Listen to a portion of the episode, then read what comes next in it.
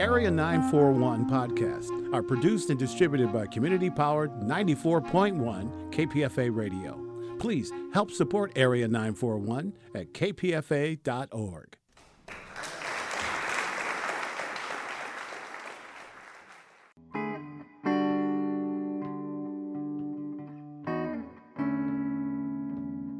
This is the Area 941 Radio Wolinsky podcast. I'm Richard Wolinsky, and we're talking about books, about theater, about film, about television, and from time to time, even about KPFA, Pacifica Radio. My guest is Maria Semple, whose latest novel is Today Will Be Different. Earlier novels, Where Do You Go, Bernadette? This one is mine. Maria Semple was the showrunner for Suddenly Susan, was on the staff of other shows including Mad About You, Arrested Development, and Ellen. Got her start writing for 90210, and her dad, Lorenzo Semple Jr., was what they'd call today the showrunner for the original Adam West Batman show, which means you basically spent your whole life in the entertainment business. Yes, in fact, this was before I was born, but we were living in Spain in Torremolinos, and my father flew to LA and on a handshake deal said, Oh, I'll write the pilot of Batman, flew back to Spain, wrote the first four episodes of the TV series Batman, where the four villains were introduced. There was the Catwoman, the Joker, the Riddler, and the Penguin. And he wrote all four on an Olympia typewriter from Spain, airmailed them in. They shot them, and then it became such a sensation that very quickly he had to move us all to Los Angeles, where he became a very successful, not just TV writer, but screenwriter as well. I saw some of his credits, and they were pretty impressive. Parallax View, Three Days of the Condor, did you know anything about Batman? Did he know anything about Batman? How did he get there?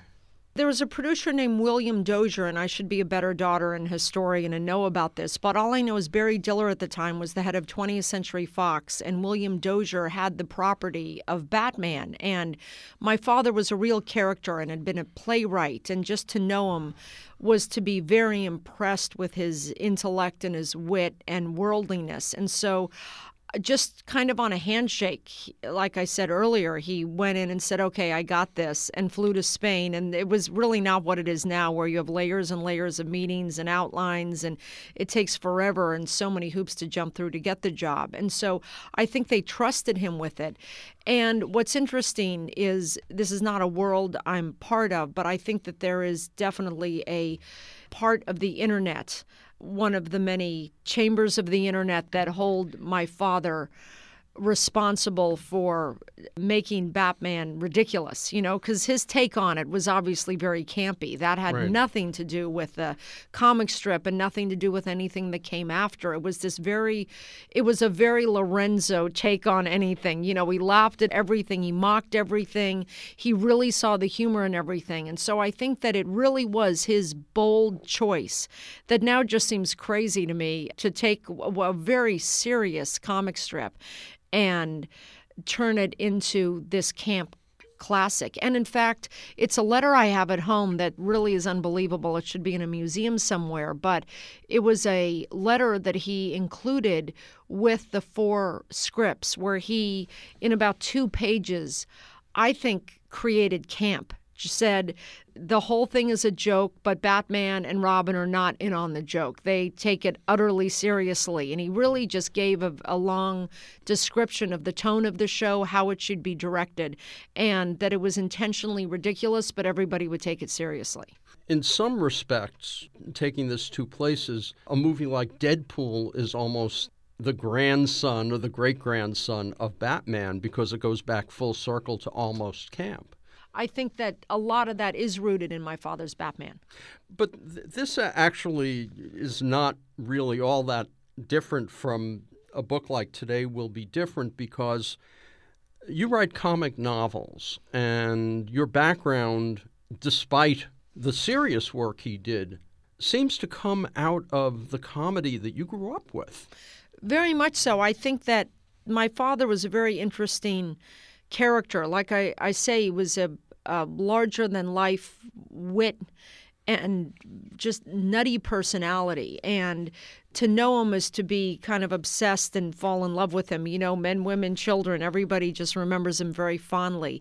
He's a, a real provocateur conversationally. And I think that I grew up in a house where laughter was the most important response you you could uh, evoke from anybody and so for me I definitely grew up with knowing that having a dark, twisted take on the world was valuable currency, you know, to get your daddy's attention.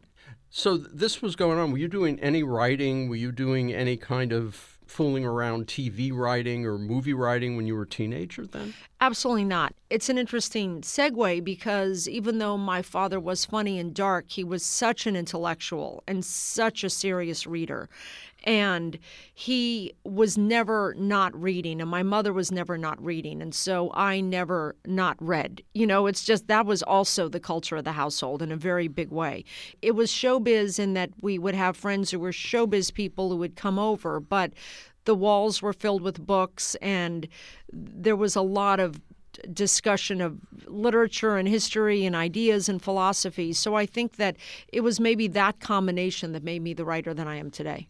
In an interview, you said that you know you were in school with people like Bob Newhart's son and Carroll O'Connor drove you to school. Yes. So you were part of you were sort of part of that world, which means on some level I know a few celebrities, and I know that they have to remain within a particular context to be human beings because they walk out there, everybody stares. Right.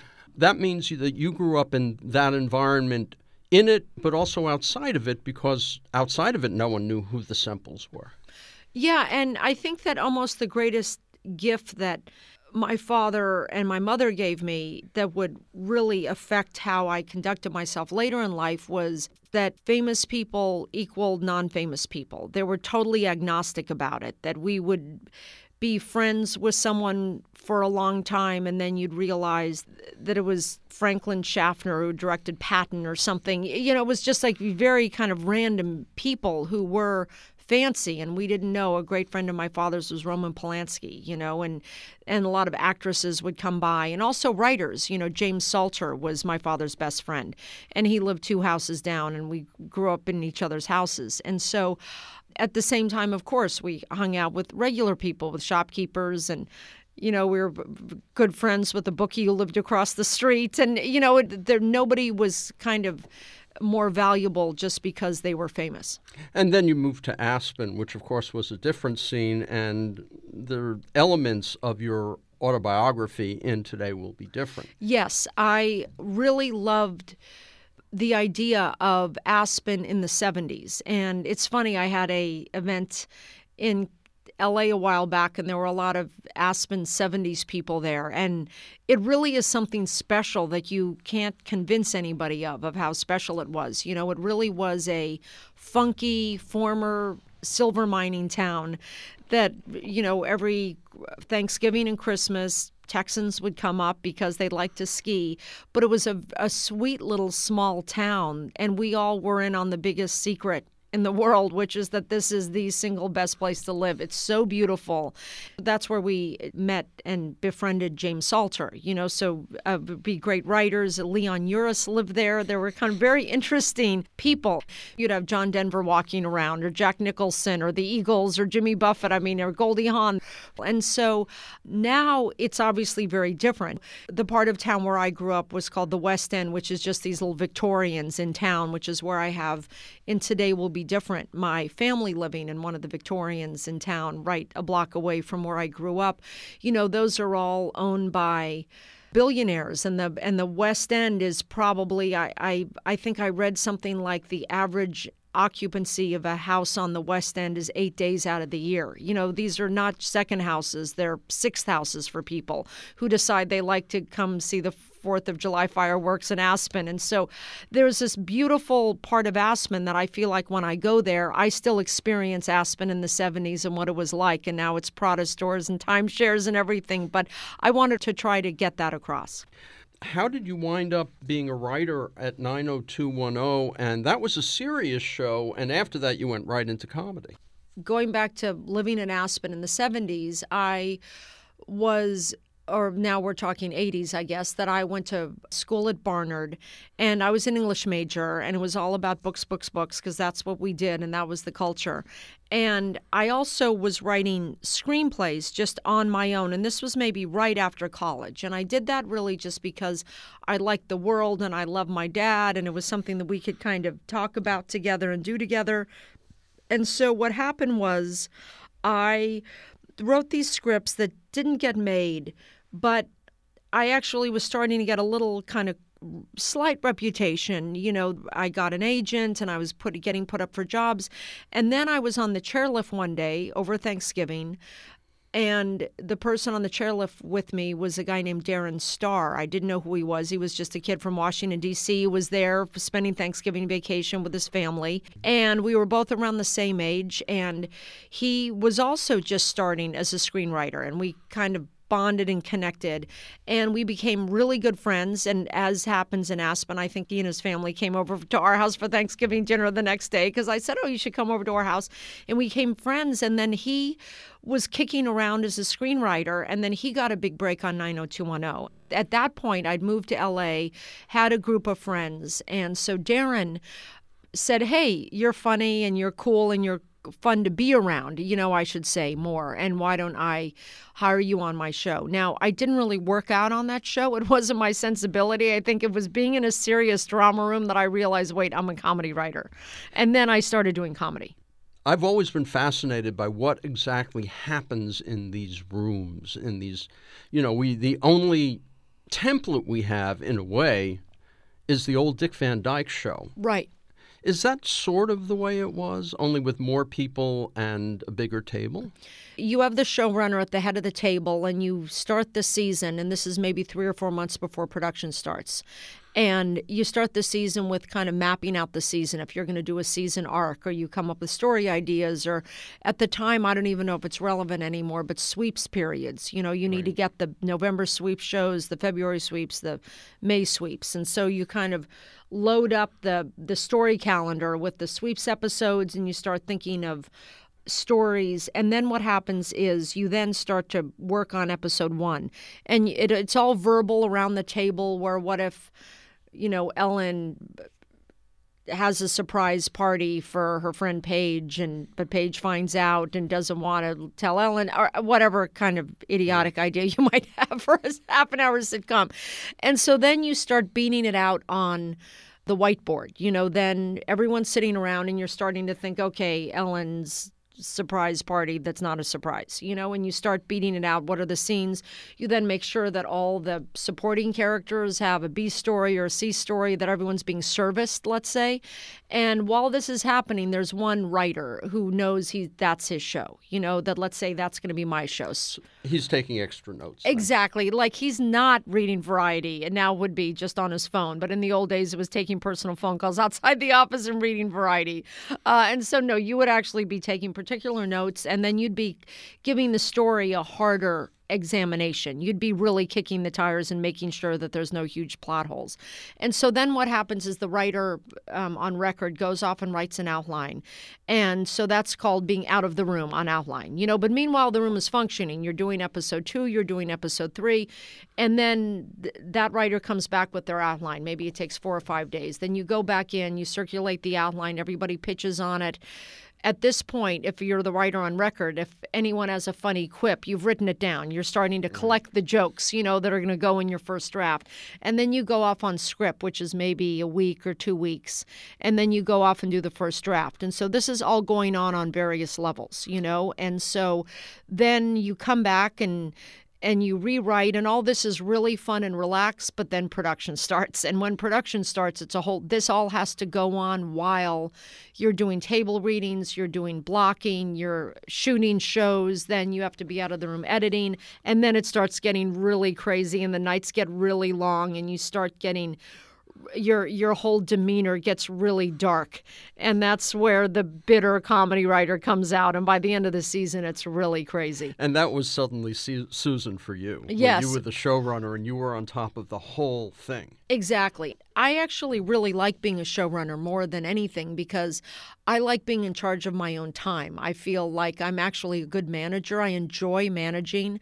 I feel like i do bring out the best in people. And another thing I, I will say that happens is that when you're working your way up, there are a lot of different styles of showrunners. You know, there's the people who have unhappy marriages and they keep everyone till two or three in the morning because they don't want to go home to their wives. There's the people who, no matter what, you go home at five o'clock because why do we all have to torture ourselves like this? And the job can get done during nine to five. And why are we mm-hmm. all behaving like animals on no sleep? You know, there's no reason for that. You also get really abusive people, you get nice people. So what happens is you really I think it's like if you're a kid, you're like, when I'm a parent, I'm gonna, you know, never make my kid clean up their room, you know. So the whole time when when you're being a writer, you're thinking, oh, when I'm a showrunner, you know, this is the type of showrunner I'm gonna be. I feel one of the things that I'm really the most proud of is what kind of showrunner I was. I think I really made people feel good about themselves, and I wasn't abusive and and I and I tried to get people out at a decent hour.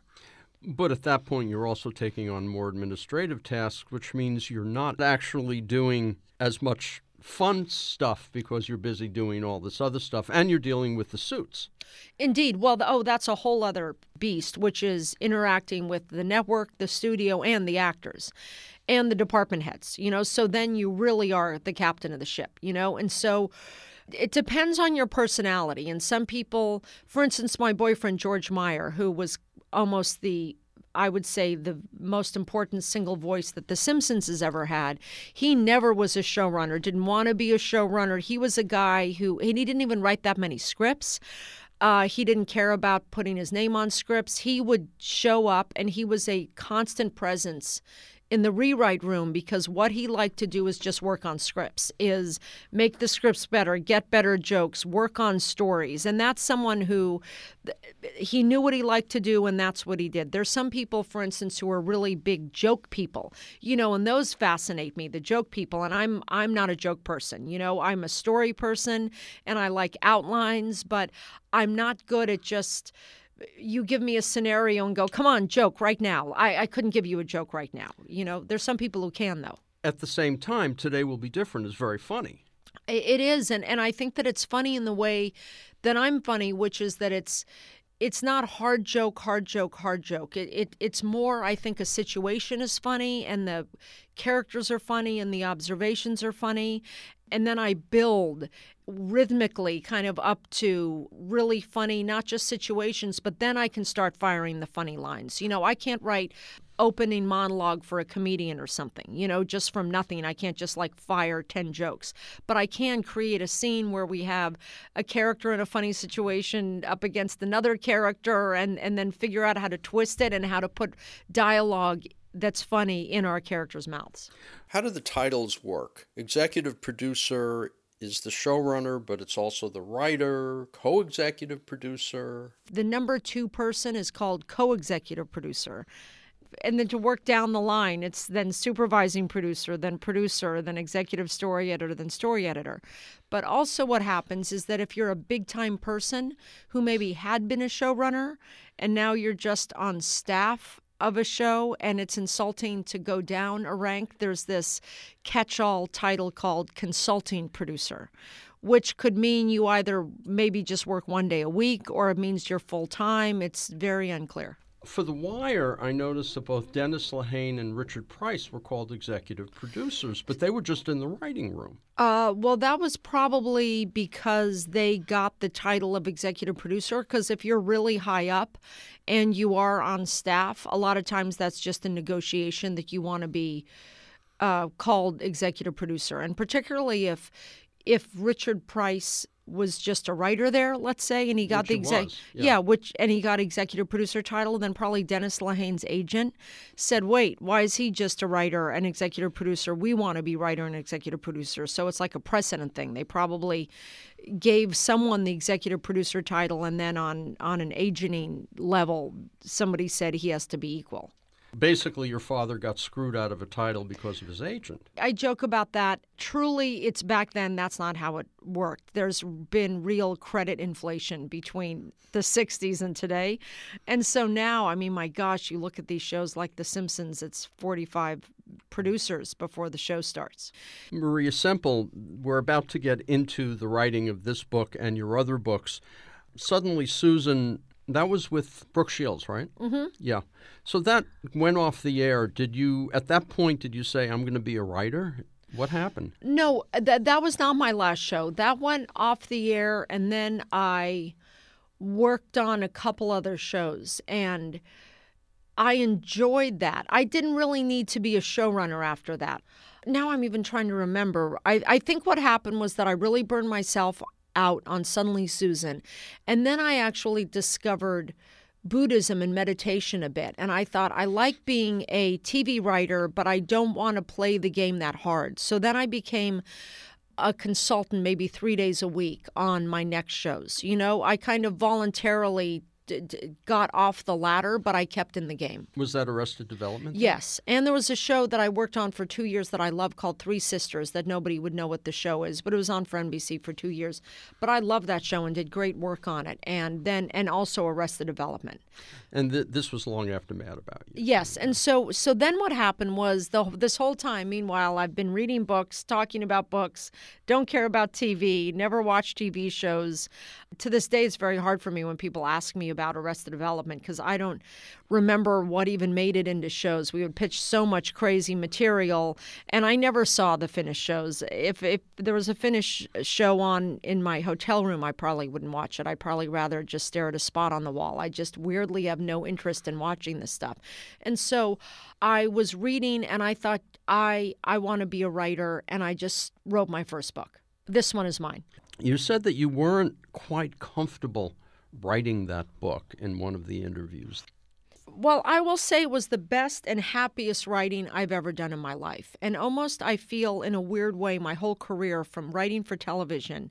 After I move on to something that I'm better at, only in 2020 hindsight do I realize, oh, that was kind of harder than it needed to be. And I was trying to put on something in order to write that, you know? And as soon as I started writing This One Is Mine, I felt just freed of all the management battles and all the personality battles, and I could just have complete freedom on the page, and I loved it.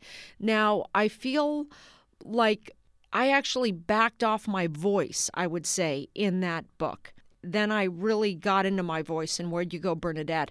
But I folded it in with a lot of other voices. From what I read, what happened was you realized that Bernadette was not someone you really wanted to write a whole book from her perspective because she was a little bit too damaged. Exactly. And it was just too negative.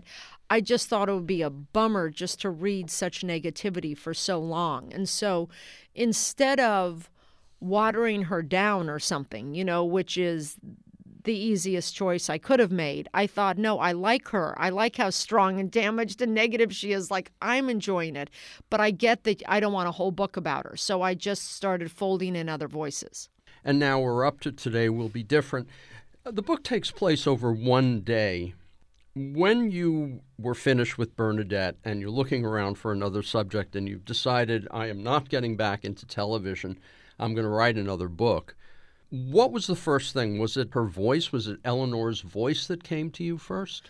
It was literally the first page of the book. It was the title of the book, Today Will Be Different. The book starts with an incantation of Eleanor waking up and saying, Today will be different. Today I will be present. Today I will look people in the eye and listen deeply. And she continues on that way. Today I will be the best person I can be, the person I'm ca- I know that I'm capable of being. Today I will be my best self. Today will be different. That was the first thing that came as that page. And I wrote that page not even realizing it was the first page of a novel. I wrote it because I was trying to tap into something deep within me. And then thinking, like, maybe if I can kind of tap into some kind of rich vein, then from that I can create a character and create a scenario. I really didn't know what I was doing. I knew that the starting off point had to come from a deep place. You know, I wasn't thinking about anything else. And as soon as I wrote that first page, I thought, wow, I think I'm writing a novel about one day in the life of a woman who's disappointed in herself and wants to be a better person and wants to love those around her better than she does now. Well, how did then the other characters, for instance, there's a poet in there, her mm-hmm. personal poet, and you have your own personal poet. I do. How that came about was that I realized that I was writing a very personal book, obviously, and that I'm looking less and less outside of my immediate circle, it seems, as the books keep progressing, you know? And so Eleanor essentially has my life, you know, her day, where how she goes about going through her day is really how I would go through my day yeah. if it didn't, you know, get derailed the way that Eleanor's does. I write my first drafts very quickly. I write them in about three months. And as I'm writing them, I'm so open, and anything that's around me, I think I'll put in the book. And at the time, I um, I have a friend, my poet, uh, Ed Skoog, who's a wonderful poet, and Ed and I would meet once a week at a diner. He would assign me a poem. I would memorize it. And I really did that because I thought my brain was going soft. It's really exactly like Eleanor. I thought, oh, I need to start memorizing things. Right. And I know it'll be poetry. And then I asked someone, I said, is there some really amazing poetry teacher or, or poet or something in Seattle? And my friend said, oh, yeah, Ed Skoog is the best and he's the coolest guy. And if you don't know him, you should know him. And so I happened to be doing a a reading with a group of Seattle writers, and he was one of them. And it was maybe a week later, and I said, "Hey Ed, I'm Maria Semple." And he'd heard of me, and you know, and and back and forth. And I said, "I want to study poetry." He was so flattered, you know, that some mom, you know, would want to come and spend some time with poetry. That we just kind of created this this private lesson, right. you know? And so we just started doing it week after week. And I was meeting with Ed at the time that I was writing the book. And I thought, and we were doing Skunk Hour, which I loved. And I thought, oh, I know, I'll just throw in a poet and I'll throw in the poem Skunk Hour. So it was very loose. And Timby, the perhaps gay, overweight son. How did he come in? Oh, he's so cute, Timby. Well, Timby came about because I wanted there to be a child. I thought it was funny, just inherently funny, that the mother wants to think she has the day off and you think you're free and you've dropped your kid off, and then you get the most dreaded phone call, which is school 15 minutes later saying your kid is sick. And even if you know your kid isn't sick, you can't say, you can't do anything about it. You have to go pick your kid up, even though you have a plan for the day. And that just seemed like a really kind of a basic comic setup you know, is kind of it's it's like a road movie, I would even say. Two people who don't want to be together were stuck together on a journey. But it's also on some level almost like a couple of episodes of a TV comedy where the main character just wants to be alone, yes. but she's got a kid. And right. of course the kid is very specific. Yeah, I love the kid. And so Timby later in the book there's a an illustration that my daughter did called That's Mommy and then Mad Mommy. And those are real illustrations that I came across in mm. writing the book, in fact. And I was writing the book and I was searching for a piece of paper and I opened a spiral notebook that was just around and there was a sweet picture that said mommy by poppy meyer age eight. And i thought oh that's so cute. And she was maybe 11 at the time. And i thought oh look three years ago she wrote this really cute little drawing of me and how sweet. I'm not going to write a phone number on this. And i turned the page over and there was the same picture but of me really mad with smoke coming out of my ears and my eyebrows all pointed together and it's called mad mommy. And so i thought yeah i think it's page 247 I have it written down because sometimes I have people turn to it. And so I thought that that was almost what I was writing the book about was a woman who wants to be mommy, but what her child experiences is mad mommy, which is the worst part of her. What I did is I paid her $55 to license those pictures in perpetuity. I have a contract, but I made her rewrite from her name Timby Wallace. So we photoshopped Timby's name into it. So so those originals that I have at home say by Poppy Meyer, age eight. And so when I saw those and it said by Poppy Meyer, age eight, there was one mommy and one mad mommy. I just again I was very loose. It was a weird choice. I thought, oh, I'm gonna make Timby eight years old because I'm gonna have him in the course of the day draw mommy and mad mommy have Eleanor Flood see it and feel devastated and realize, wow, that kind of sums up my life that I want to be mommy, but really what my kid, my most important, beloved relationship of my life, how he experiences me is just this frazzled person who just can't be present with him. So, at a certain point, as you're beginning working on the book, later elements are going to suddenly come in. In the middle of the book is a 12 page comic mm-hmm. that was actually created by an artist at Wired Magazine and a, a letter from Dan Clowes. Yes. Which you wrote, but he rewrote for you. Yes. I knew that I wanted Eleanor to be an artist because I'm an artist and I'm always grappling with being an artist and a mother. And Bernadette was an architect. And so I thought that I would make Eleanor an artist. And I like the idea of being an illustrator. And I also like the idea of animation because I try not to go too far outside of what I know. And because George Meyer, my partner, worked on The Simpsons forever, we ended up knowing a lot of animators. And I feel like I know the animation world. So I felt like with a certain amount of credibility, I could write about the animation world. So I thought, oh, I know, I'll make Eleanor an animator. And then as I started learning about animators, I then just came up with a profile of Eleanor Flood and what her background was, and I thought I'd make her an illustrator. And as soon as I did, it just seemed like almost fraudulent on my part that I, if I was going to write something in the book, like she was the most brilliant, amazing illustrator. I just thought that my very vivid, specific dream that I had created for the reader would have just kind of gone poof because how can you picture it? How do I describe it? So I thought it would just be very easy just to say, "Oh, I know, I'll put some illustrations in it and I'll and I'll hire someone to do them for me."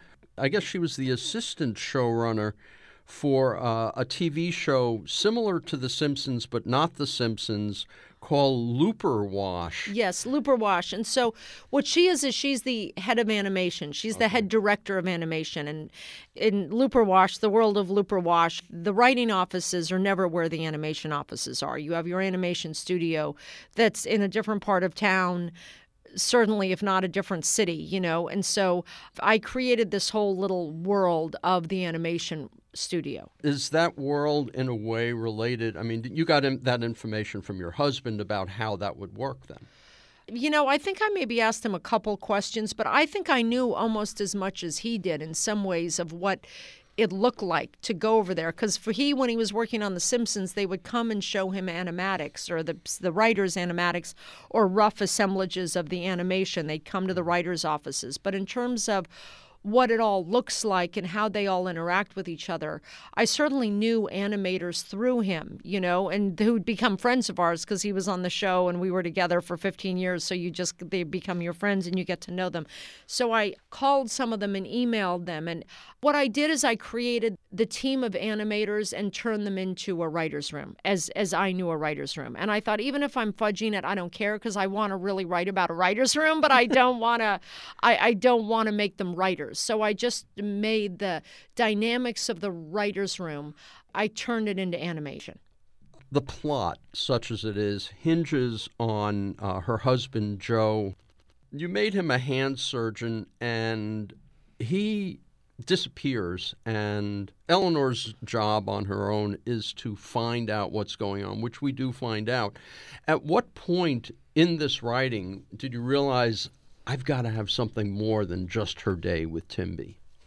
Early on, I'm a real story queen. You know, I will not just write without a very strong story.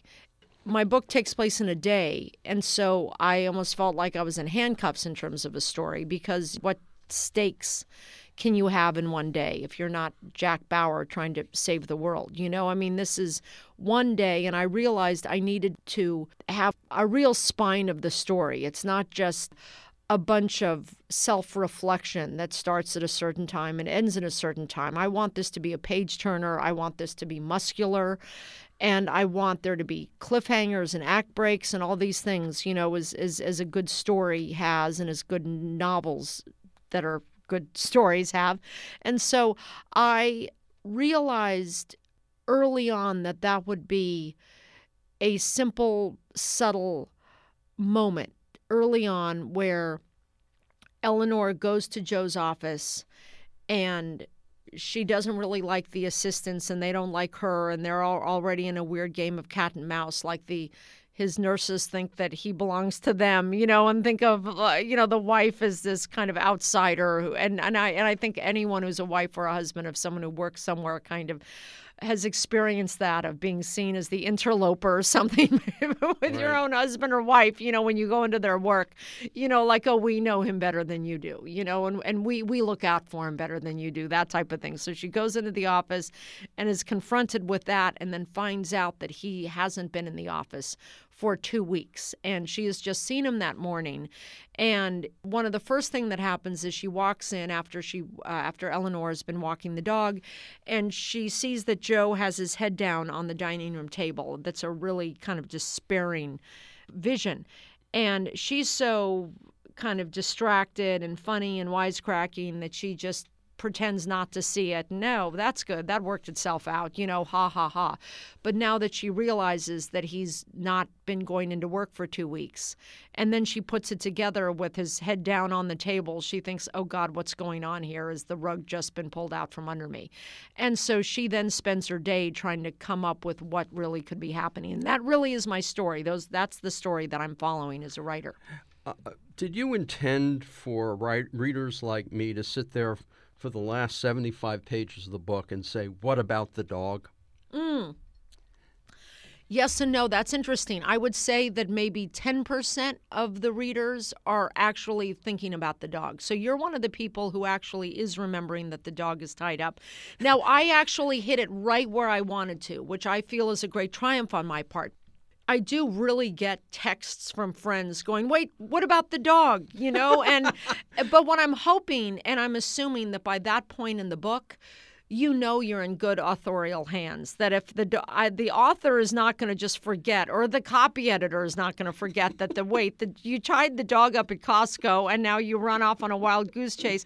And so what's interesting though is I think so you you noticed the dog. I noticed the dog and fantastic. Yeah. Okay, that's but good. I had I had a dog. See, yeah. that's the thing. So you've noticed the dog, but I would say I'd say ninety percent of the people as soon as Eleanor later in the day goes, Oh my gosh, the dog. I think most readers go, Oh my gosh, the dog. Like they have forgotten the dog too, and they're as horrified as she is that she's forgotten the dog. Timby seems to have forgotten the dog too. Yeah, they both forgot the dog. I know it's a very forgettable dog, despite how cute the dog is. Maria Semple, Bernadette's becoming a film? We think so, yeah. You have no interest in going back to TV? I have an interest in going back to TV under the right circumstances. You know, it's hard because I live in Seattle, you know, so I can't just go work on a show in LA. And I do think that there are circumstances by which I could work in a limited series or something and do my work from Seattle, but we'll see. Never say never. And I do like being in charge. You know, that's weirdly the thing that I love the most. I do love the management aspect of it. I love the problem solving and the troubleshooting and all of that. So, in terms of, I don't know that I would write an outside script for a show from Seattle. There would right. be kind of no reason for me. I'd rather just lie around in bed and read. Uh, but if there was some fun challenge of doing a show, I would certainly be open to that. About two thirds of the way through the book, I suddenly got this weird thought in my mind as I'm sitting there laughing, going, you know, these are really white people problems. It's like these are the problems that people who don't really have problems have. That makes sense to me, and I reject it because I feel like what I want to do is give you a good time. I want to strap my heroine onto the roller coaster and have the reader go along with her. And as long as the book is fun and wild and crazy, which it is, and it's a fun reading experience, and you're doing things like, wait, the dog, you know, and you're right. just totally engaged and having a good time. You know what it is? You know, it's interesting that when you say that, I feel like a lot of people seem to think that I'm trying to get sympathy for my characters when I'm really not. And it's very strange to hear people go, "Oh, well, I, I didn't care about." Like, or I didn't like her, or her problems aren't that important. And I, I think, well, who says that someone's problems have to be important? I mean, to me, the most maybe one of my favorite movies ever is a little Iranian movie called The White Balloon about a girl who just wants to get uh, sees a goldfish in the store and really wants to get the goldfish. What I want to do is create a scenario by which I have a protagonist who really wants something. And I think that the want can be relatable. And in this want, she wants to be the person she knows that she's capable of being. And I think we all wake up every day going, Oh, I'm going to be nicer to my kids, or I am going to get off the internet and play Clue tonight with the kids. We're going to sit down as a family and have dinner together and not just kind of snack, you know, and eh, I'm going to exercise. I'm going to, whatever the thing is. And right. I think that rich people, poor people have these problems. And, and I'm really writing about just this kind of recurring daily disappointment in oneself because you just are not living up to your potential on just kind of a microtransactional level. Well, the reason I brought that up is because I suddenly began feeling guilty about that myself because mm-hmm. I'm mm-hmm. seeing obviously not my best parts in her, right. particularly when she's trying to avoid the friend for lunch. indeed, indeed. Right, because that's exactly what we go through. There's right. a quote where you said, I get a sick thrill finding an aspect of myself that is ugly to expose, then doing it anyway with a highly specific rant that nobody else could possibly relate to and then committing to it. Yes. Which is exactly what this book is. Yes. Well, thank you. I like that. I feel like I will observe something and think, wait, is it funny, my take on it? I don't even know, but I think it's kind of funny. And then I'll just write it and I'll commit to it and I'll polish it and I'll put it out there. And in most cases, I will say, I read it a year later, quoted in a review of how wonderful the writing is, you know, and, and almost like how fearless I am as a writer, which I do think a lot of people read my books and think, my gosh, who's who's crazy enough to write this? Yet at the same time, this is not just somebody just thinking stuff up. This is someone who's worked on this craft for several years in a writer's room in television. It's not as if it's just out of the blue. It's not. It's not a Yelp rant. You know, this is a, a very finely constructed novel that story comes first. And within that, I need to support some of my points. And if it's in, in rants, then more power to everybody. Maria Semple, you working on another book now? I'm not working on another book. I am on tour with this book, and then I, I actually like to take two or three years off between books and not even think about writing. And then when I come up with some idea that really I connect to strongly, when I came up with the title Today Will Be Different, I got excited and I wrote a first draft in three months. To listen to more of these interviews, go to my website, bookwaves.com, or find the Bookwaves and Arts Waves podcasts at kpfa.org or you can subscribe to both podcasts via iTunes. Until next time, I'm Richard Wolinsky on the Area 941 Radio Wolinsky podcast.